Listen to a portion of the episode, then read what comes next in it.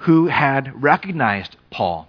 And they said, hey, this is the guy. He's the one that's teaching everybody everywhere against the Jews, against the people, and against the law. And they believed that Paul had brought a Gentile into the temple, which would, which would defile the temple because it was only for Jews to come inside that inner court. Now, Paul didn't actually do any of these things, but they hated Paul. They hated his message of Jesus, and so they were out to get him. And so they stirred up a riot. And the riot took Paul and they dragged him out of the temple and they began to beat him to death. And the only reason he didn't die is because the Romans saw the mob and they stepped in and they arrested Paul and took him into their custody so they could figure out what's going on and why are you disturbing the peace.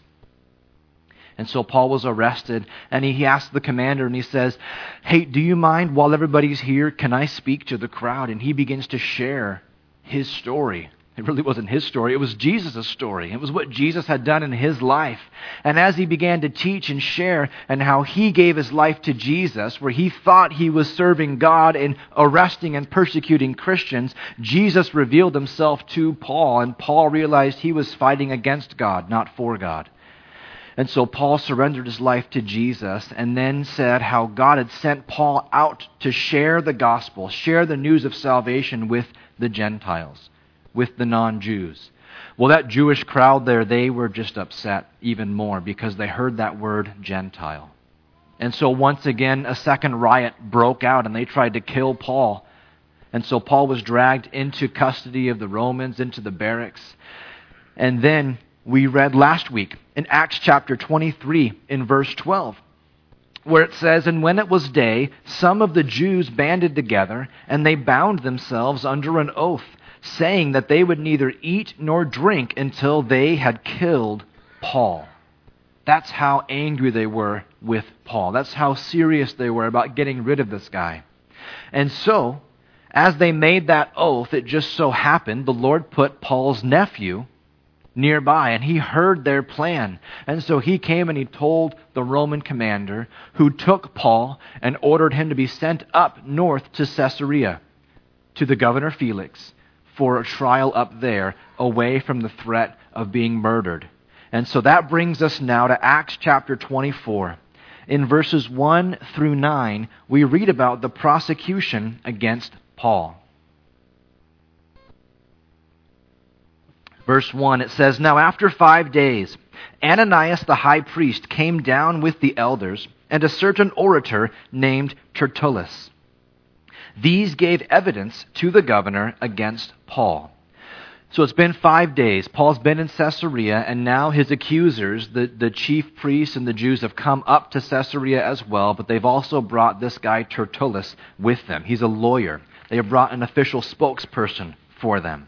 And so, verse 2 And when he was called upon, Tertullus began his accusation, saying, Seeing that through you we enjoy great peace, and prosperity is being brought to this nation by your foresight, we accept it always and find in all places, most noble Felix, with all thankfulness. The beginning of Tertullus' speech here, in the Greek, it just sounds like this right? He's just kissing up. This is all flattery. This governor wasn't anything fancy, but this guy was trying to, you know, puffing him up so that he could then throw down the lies that he's preparing. And so this lawyer continues in verse 4. And he says, Nevertheless, not to be tedious to you any further, I beg you to hear, by your courtesy, a few words from us. For we have found this man a plague a creator of dissension among all the Jews throughout the world, and a ringleader of the sect of the Nazarenes. Notice the choices of words he uses to describe Paul. He calls him a plague, which brings to mind uh, poison and death. In reality, Paul wasn't spreading poison and death, he was spreading life as he shared the gospel. He calls Paul a creator of dissension, stirring up violent rebellions everywhere he goes. And yet, in reality, Paul was peacefully worshiping the Lord in the temple, and it was the Jews that stirred up the mob, and they were the ones that were beating Paul to death.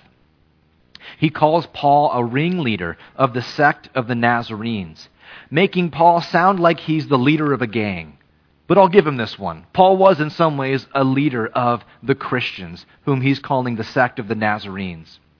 The prosecution continues in verse 6, and he says, He even tried to profane the temple. And we seized him and wanted to judge him according to our law. And as you know, that simply wasn't true. We read the Jews' original complaint against Paul in Acts 21. You can see it on the screen here in verse 28 and 29. They cried out, Men of Israel, help! This is the man who teaches all men everywhere against all the people, the law and this place. And furthermore, he also brought Greeks into the temple and has defiled this holy place. For, verse 29, they had previously seen Trophimus the Ephesian with him in the city, whom they supposed that Paul had brought into the temple. I already mentioned that would defile the temple, but this was all presumption. They just assumed this is what happened, but they didn't really know. And so, as the mob was attempting to beat Paul to death, the lawyer continues the story. We were just trying to uphold our law against this rule, breaker. But, verse 7, the commander, this is the Roman commander he's talking about, Lysias, came by and with great violence took him out of our hands. Imagine the story from the lawyer's words here. He makes it sound like they were just having a peaceful trial for Paul. And the Roman commander, that rotten guy, he came in and he started throwing punches and he had swords and clubs and he was just so violent. He was scary. And yet it was the Jews who were the violent ones. And so, look at verse 8. The Roman commander was commanding his accusers, us Jews, to come to you, Governor Felix. By examining him yourself, you may ascertain all these things of which we accuse him. So, this lawyer, Tertullus, he was full of craftiness and lies as he seeks to make his case of deceit. History tells us that when Tertullus, this lawyer, died, he was buried 12 feet deep in the earth. 12 feet deep because deep down, even lawyers are good people, right? Okay, history doesn't tell us that. I made that up. But notice how the Jews respond as the lawyer finishes making his case. It says in verse 9, And the Jews also assented, maintaining that these things were, were so, that they were true. So the rest of the Jews, they all put their stamp of approval on his testimony and his accusations about how Paul was a horrible person and he deserved death. Now remember that Paul used to be one of the chief priests. Paul used to run with the same crowd. In fact, it's likely that some of these guys that are accusing Paul now were his old friends that he used to serve with as a Pharisee. And for the past 20 years of Paul's life, as he's been serving the Lord the right way, serving Jesus, he's had a desire to come back to Jerusalem and share with his brothers, his brother Jews, who Jesus is, that he's found their Messiah, their Savior, and he wants to share with them his plan of salvation for them. And yet, they didn't want to hear it. Paul was treated with lies and slander and hatred instead of love and acceptance from his old brothers. You see, Jesus warned us in John chapter 15, starting in verse 18, where Jesus said, If the world hates you, you know that it hated me before it hated you. If you were of the world, the world would love its own. Yet because you are not of the world, but I chose you out of the world, therefore the world hates you. Remember the word that I said to you A servant is not greater than his master. If they persecuted me, they will also persecute you. Therefore, when we are persecuted for Jesus, don't be surprised. And if you want to follow along by taking notes today in your bulletin, our first fill in the blank. If you are persecuted, make sure it's for being a Christian, not for being a fool. Make sure it's for being a Christian, not for being a fool. Peter tells us in 1 Peter chapter 4, starting in verse 14, He says, If you are reproached for the name of Christ, blessed are you, for the Spirit of glory and of God rests upon you. On their part he is blasphemed, but on your part he is glorified. But let none of you suffer as a murderer, a thief, an evildoer, or as a busybody in other people's matters. Yet if anyone suffers as a Christian, let him not be ashamed, but let him glorify God in this matter. You see, sometimes we can suffer because of our own sins, because of our own foolishness. And I've been there, right? Sometimes I'm suffering because of the things that I've said that I wish I could take back, or the ways that I've treated others that I wish I hadn't. And I suffer because of it. That's not the type of persecution and suffering that we're talking about. That's stuff that we've asked for by our own faults, right? But there are times where we seek, like Paul, to serve Jesus, to love God and to love others to the best of our abilities. As Paul tells us to, as much as depends on us, to be at peace with all others, with all people. And yet still, we're persecuted because we serve Jesus and because we do things a little differently. If that's the case, then stand strong and say, Lord, you took persecution for me, I can take it for you. And so, verses 10 through 12, 21 now, we read about Paul's defense. The Jews have presented their case against Paul to Governor Felix. And now, verse 10, it says, Then Paul, after the governor had nodded to him to speak, answered, Inasmuch as I know that you have been for many years a judge of this nation, I do the more cheerfully answer for myself. Paul didn't bring a lawyer, he's going to speak for himself. Verse 11 Because you may ascertain that it is no more than twelve days since I went up to Jerusalem to worship and they neither found me in the temple disputing with anyone, nor inciting the crowd, either in the synagogues or in the city. Nor can they prove the things of which they now accuse me. So Paul calmly explained that their accusations were false. And he pointed out that their evidence didn't exist, they didn't have any. And then Paul begins to openly share the truth of what really happened but we'll notice that Paul's emphasis wasn't so much on defending himself, but his emphasis was on proclaiming Jesus. Verse 14, Paul says, But this I confess to you, that according to the way which they call a sect, so I worship the God of my fathers, believing all things which are written in the law and in the prophets. So Paul confesses, Yes, I am indeed part of the way, a Christian what the Jews called a sect of the Nazarenes. But Paul clarified that he's not an ex Jew that's now in a new religion.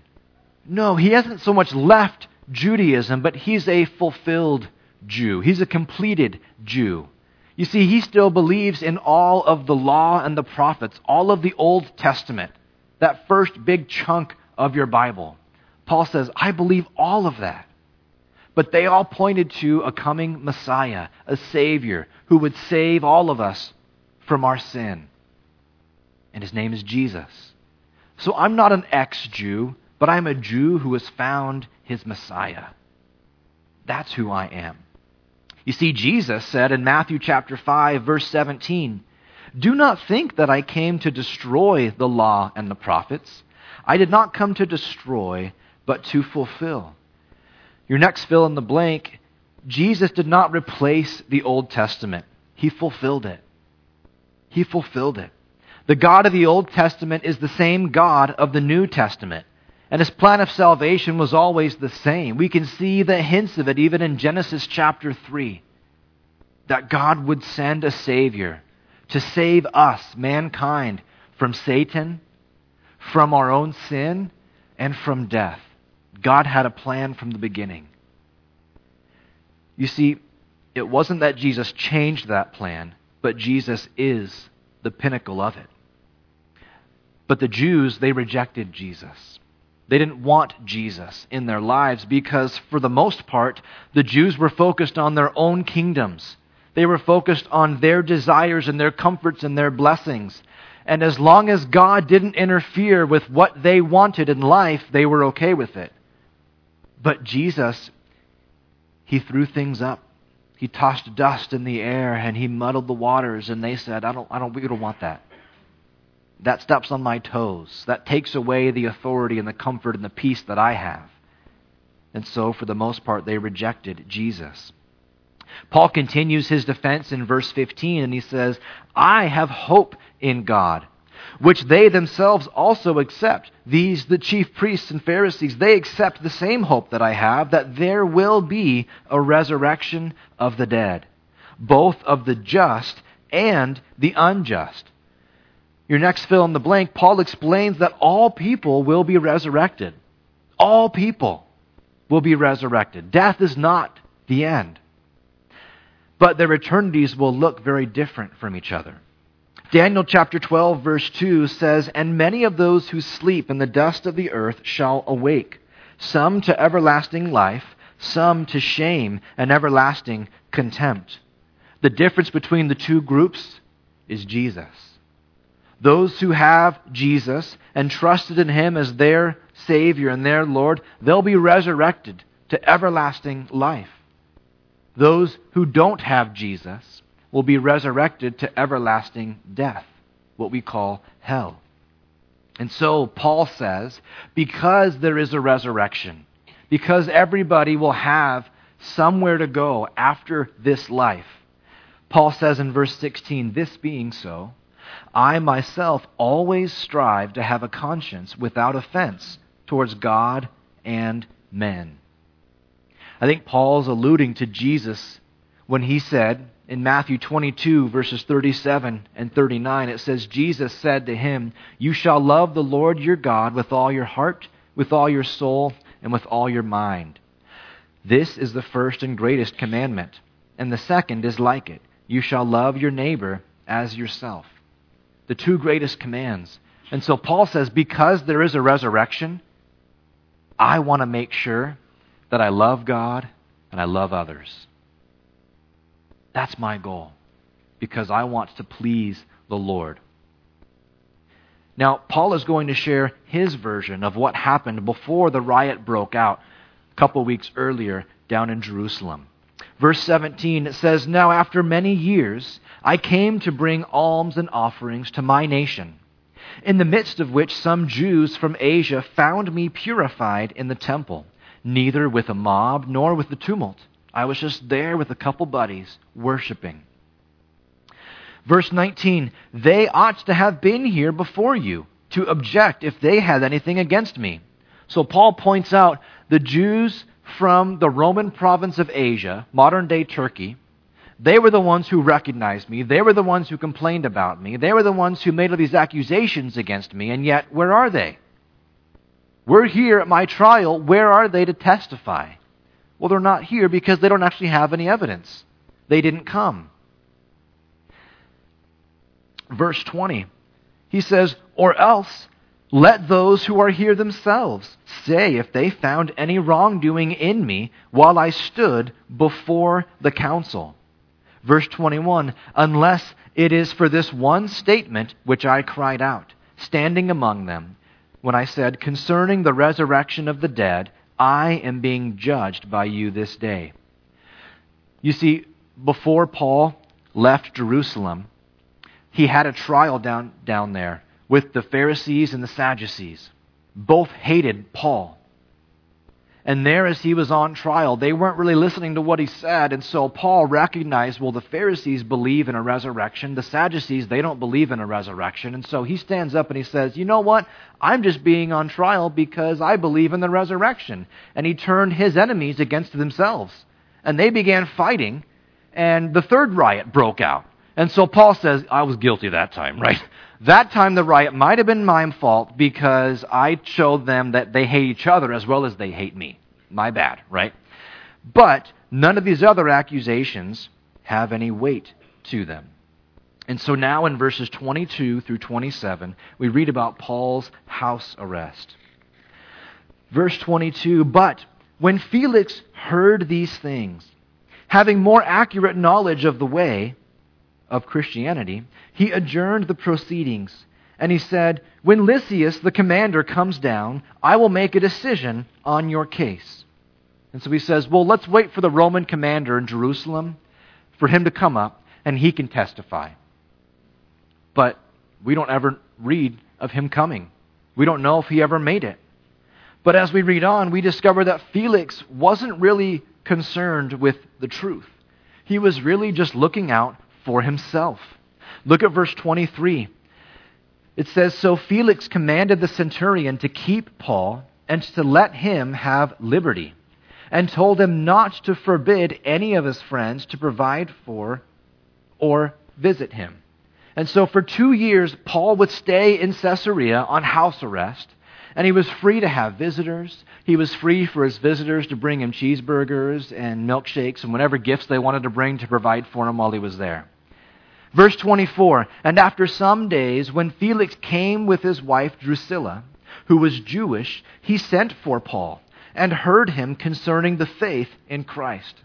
Now, as he reasoned about righteousness, self control, and the judgment to come, Felix was afraid. And he answered, Go away for now.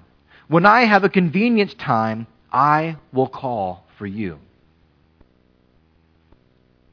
It's interesting here that as Governor Felix hears Paul's testimony and he hears the news about the gospel, the need for all of us to have a Savior because we've all fallen short and we've all sinned, Governor Felix was terrified. In fact, he may have been actually physically trembling out of his fear as he felt the burden of his own sin in light of the coming judgment.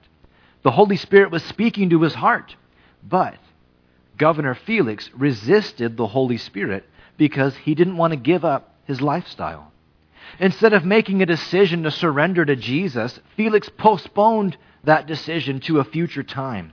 And sadly, as far as we know, Felix never found a convenient time to believe in Jesus. Because when is surrender ever convenient? It's not. But his example Felix's example gives us two reminders that I want to point out on your note sheet. First of all, because we have free will, we can resist the Holy Spirit. Because we have free will, we can resist the Holy Spirit. Jesus said in Matthew chapter 23 verse 37, "O Jerusalem, Jerusalem, the one who kills the prophets and stones those who are sent to her. How often I wanted to gather your children together as a hen gathers her chicks under her wings, but you were not willing. Here, Jesus explains his will. I wanted to gather you up in my arms and make you my own people. But he also explains the reason he couldn't do that is because, for the most part, the Jews were unwilling. They didn't want him. We read elsewhere about Stephen, a young believer who rebuked the Jewish crowd in Acts chapter 7, verse 51, where Stephen says, You stiff necked and uncircumcised in heart and ears, you always resist the Holy Spirit. As your fathers did, so do you. And you know what? The crowd there, they were cut to the heart by what Stephen had said. They were convicted and they felt the Holy Spirit speaking to their hearts and the burden of their sin, but instead of repent, and seek God's mercy. They resisted the Holy Spirit and they came upon Stephen and they put him to death. You see, the temptation to resist the Holy Spirit exists for both Christians and non Christians. Non believers can resist the Holy Spirit by refusing or neglecting to repent and trust in Jesus as their Lord and their Savior.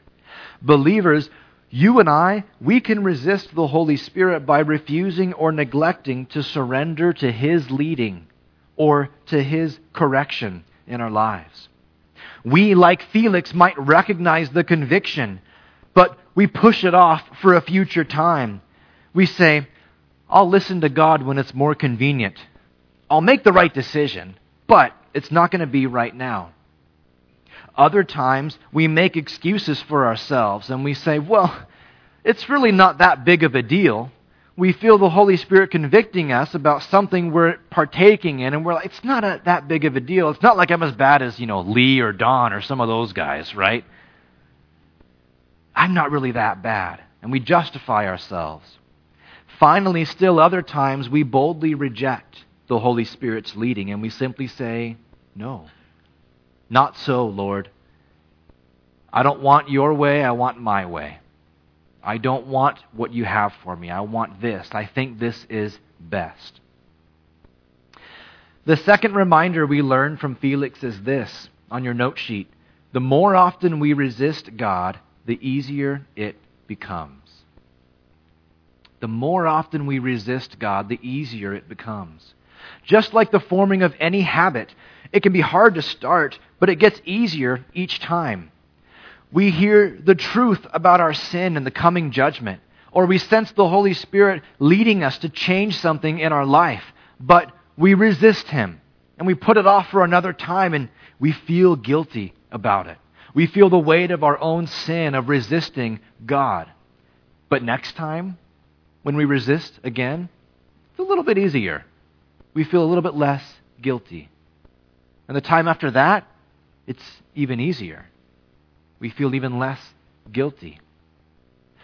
Paul tells us in 1 Timothy chapter 4, verses 1 and 2, where he says, Now the Spirit expressly says that in latter times some will depart from the faith, giving heed to deceiving spirits and doctrines of demons, speaking lies in hypocrisy, having their own conscience seared with a hot iron this idea of a seared conscience, conscience means they no longer feel guilty for sinning.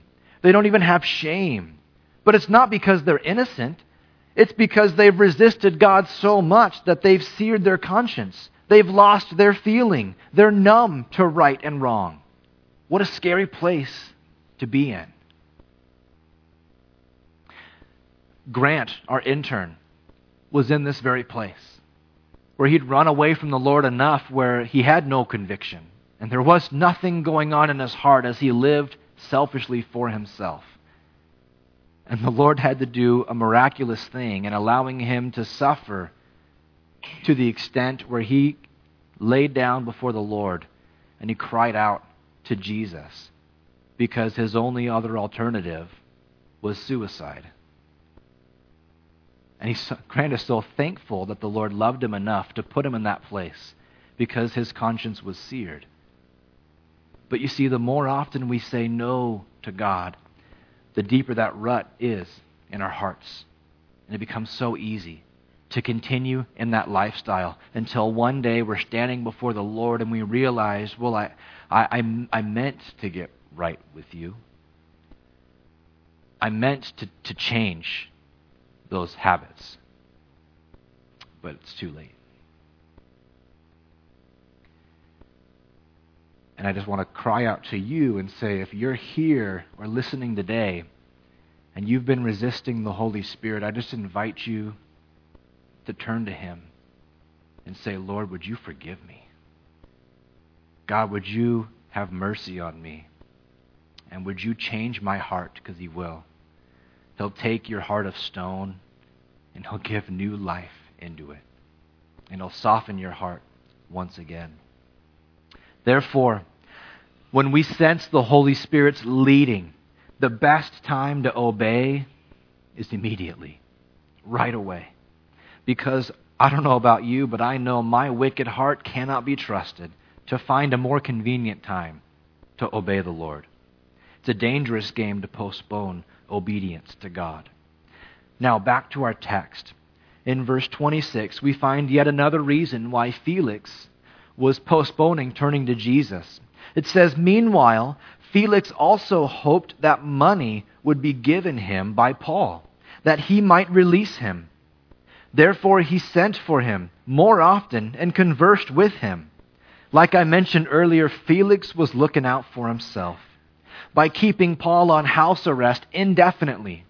Just keep on dragging Paul along, but inviting him to come and speak with him. Felix was hoping for a gift. Maybe I can see the truth of your case, Paul. Let's hear you again tomorrow. Do I hear it? Nope, not tomorrow. Let's hear it the next day. And he kept dragging him on because he wanted a bribe. Then he might let go, Paul go for free. But until then, it was a wasted opportunity. There's no reason to let Paul go. And so, verse 27 But after two years, Porcius Festus succeeded Felix. And Felix, wanting to do the Jews a favor, favor left Paul bound on house arrest. Two years. Now, none of us like to wait, right? But when you're stuck waiting, focus on what God wants you to do rather than on what you want God to do. When we're stuck waiting, don't focus on what you want God to do for you, but focus on what God wants you to do. Paul spent these two years continuing to share the gospel, continuing to strengthen Christians any way that he could. The only reason Paul gets out of Caesarea in the next chapter is because he appeals to Caesar and is sent to Rome as a prisoner. We'll read about that next week. But before we finish our study today, I want to consider how Paul was anticipating eternity. How Paul was ready to be with Jesus, always living his life so that at any moment, if he was in the Lord's presence, he was ready to be there. Look with me again at Acts 24, verses 15 and 16, where Paul declares, I have hope in God, which they themselves also accept, that there will be a resurrection of the dead both of the just and the unjust. This being so, I myself always strive to have a conscience without offense towards God and men. In other words, Paul lived his life anticipating eternity. He always wanted to be ready to step into the Lord's presence. And that is the heart and the attitude that I want us to have. We want to be living in such a way that we're always ready to be in the Lord's presence. We don't know when He's coming back for us. We don't know when our last day is. So we want to live being ready. If we live anticipating eternity, we have three points. The first one, then there's an urgency to our work. If we live anticipating eternity, then we understand the need to obey and to do so quickly because we don't know what tomorrow is going to look like. And so we need to be ready today to meet Him. So don't postpone obedience. Don't postpone those things that He's put on your heart. Don't postpone the people He's put in your life that He's called you to talk with about Jesus or to invite to church or just to love on in Jesus' name. Don't put that off because we don't know what tomorrow is going to look like. We have that sense of urgency. If we live anticipating eternity, then we'll have a correct perspective of material things. We would all love a bucket full of money. That would be great. But at the end of our lives, it's all going to burn. All of our possessions, everything in this earth is going to be destroyed. We read in 2 Peter chapter 3 verse 10 and 11, "But the day of the Lord, which it's not talking about a 24-hour day there, it's talking about the end, right? When the Lord comes back and he establishes his kingdom and he brings forth his judgment. The day of the Lord will come as a thief in the night, in which the heavens will pass away with a great noise, and the elements will melt with fervent heat. Both the earth and the works that are in it will be burned up. Therefore, since all these things will be dissolved, what manner of persons ought you to be in holy conduct and godliness? Most of this life is temporary. So don't let the temporary be your focus. I challenge you next birthday or Christmas time, you get all these gifts, you say, Thank you. It's all going to burn. Right? Maybe you don't have to say that right then, but we do want to have that attitude, right? We love gifts, right? We love things of this world, and God loves us and wants us to enjoy them. But we don't want those gifts to become more important than the Lord Himself because then those good gifts become idols in our lives.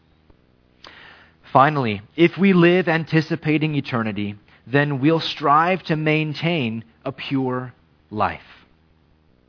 We'll want to live a pure life. We're not going to allow ourselves to be tainted with the things of our flesh and the things of this world because we'll want the Lord to find us serving Him faithfully. You remember that time when mom said to clean your room and then she left for the day? And you said, Got all day. The whole house to myself. This is great. And then you heard the car drive up in the driveway. And your eyes got wide as saucers, and your heart just sunk into the pit of your stomach, and you realized, oh my goodness. And so you go into light speed trying to clean up the room. I've never felt that way, but I'm sure you guys have, right? And yet we don't want to be found living that example spiritually. Where the Lord calls us home and our eyes get wide and our heart sinks into the pit of our stomach and we say, But wait, Lord, this isn't how I wanted you to find me. This isn't the things that I wanted to be focused on when you brought me home. I was going to get around to changing this in my heart, to changing this in my life. I wasn't ready for you to come back. We can all be tempted with that. And so today, let's seek the Lord. Let's look to Him and say, God, would you give me that heart that anticipates eternity with you? So that, yes, I can live this life, but I can live it for your kingdom, not for my own. So that I can live this life for your name, not my own. I want to close with Hebrews chapter 12, verses 1 and 2. It says, Therefore, we also, since we are surrounded by so great a cloud of witnesses, let us lay aside every weight and the sin which so easily ensnares us, throwing off those distractions and those things. And let us run with endurance the race that is set before us, looking unto Jesus, the author and finisher of our faith, who for the joy that was set before him endured the cross despising the shame, and has sat down at the right hand of the throne of God. Do you know what the joy that was set before him was?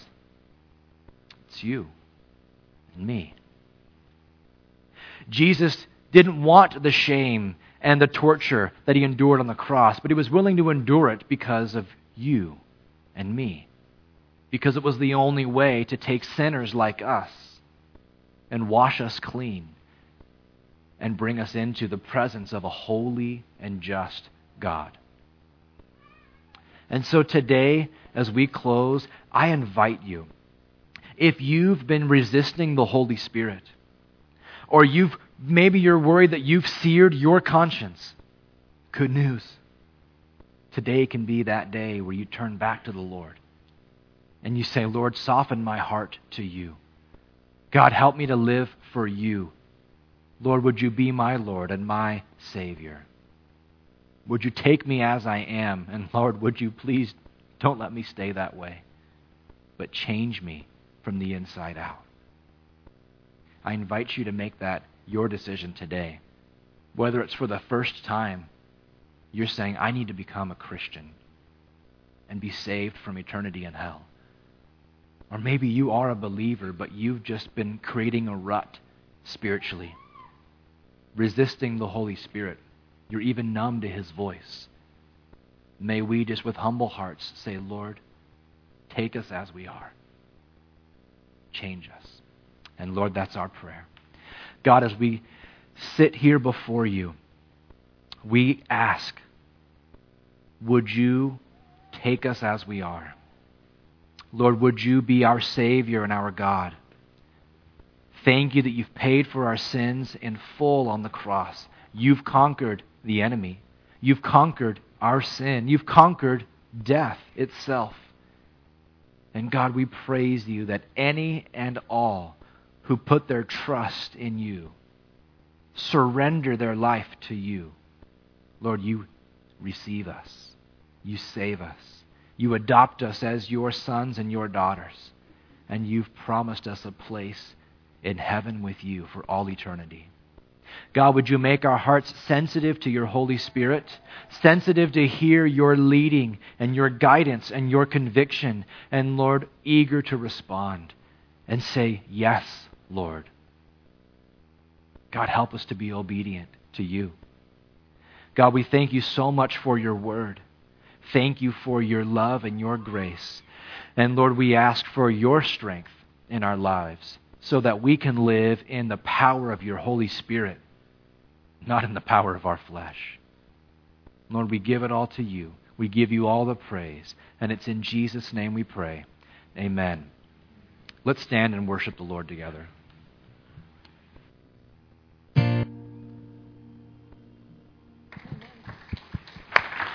Amen.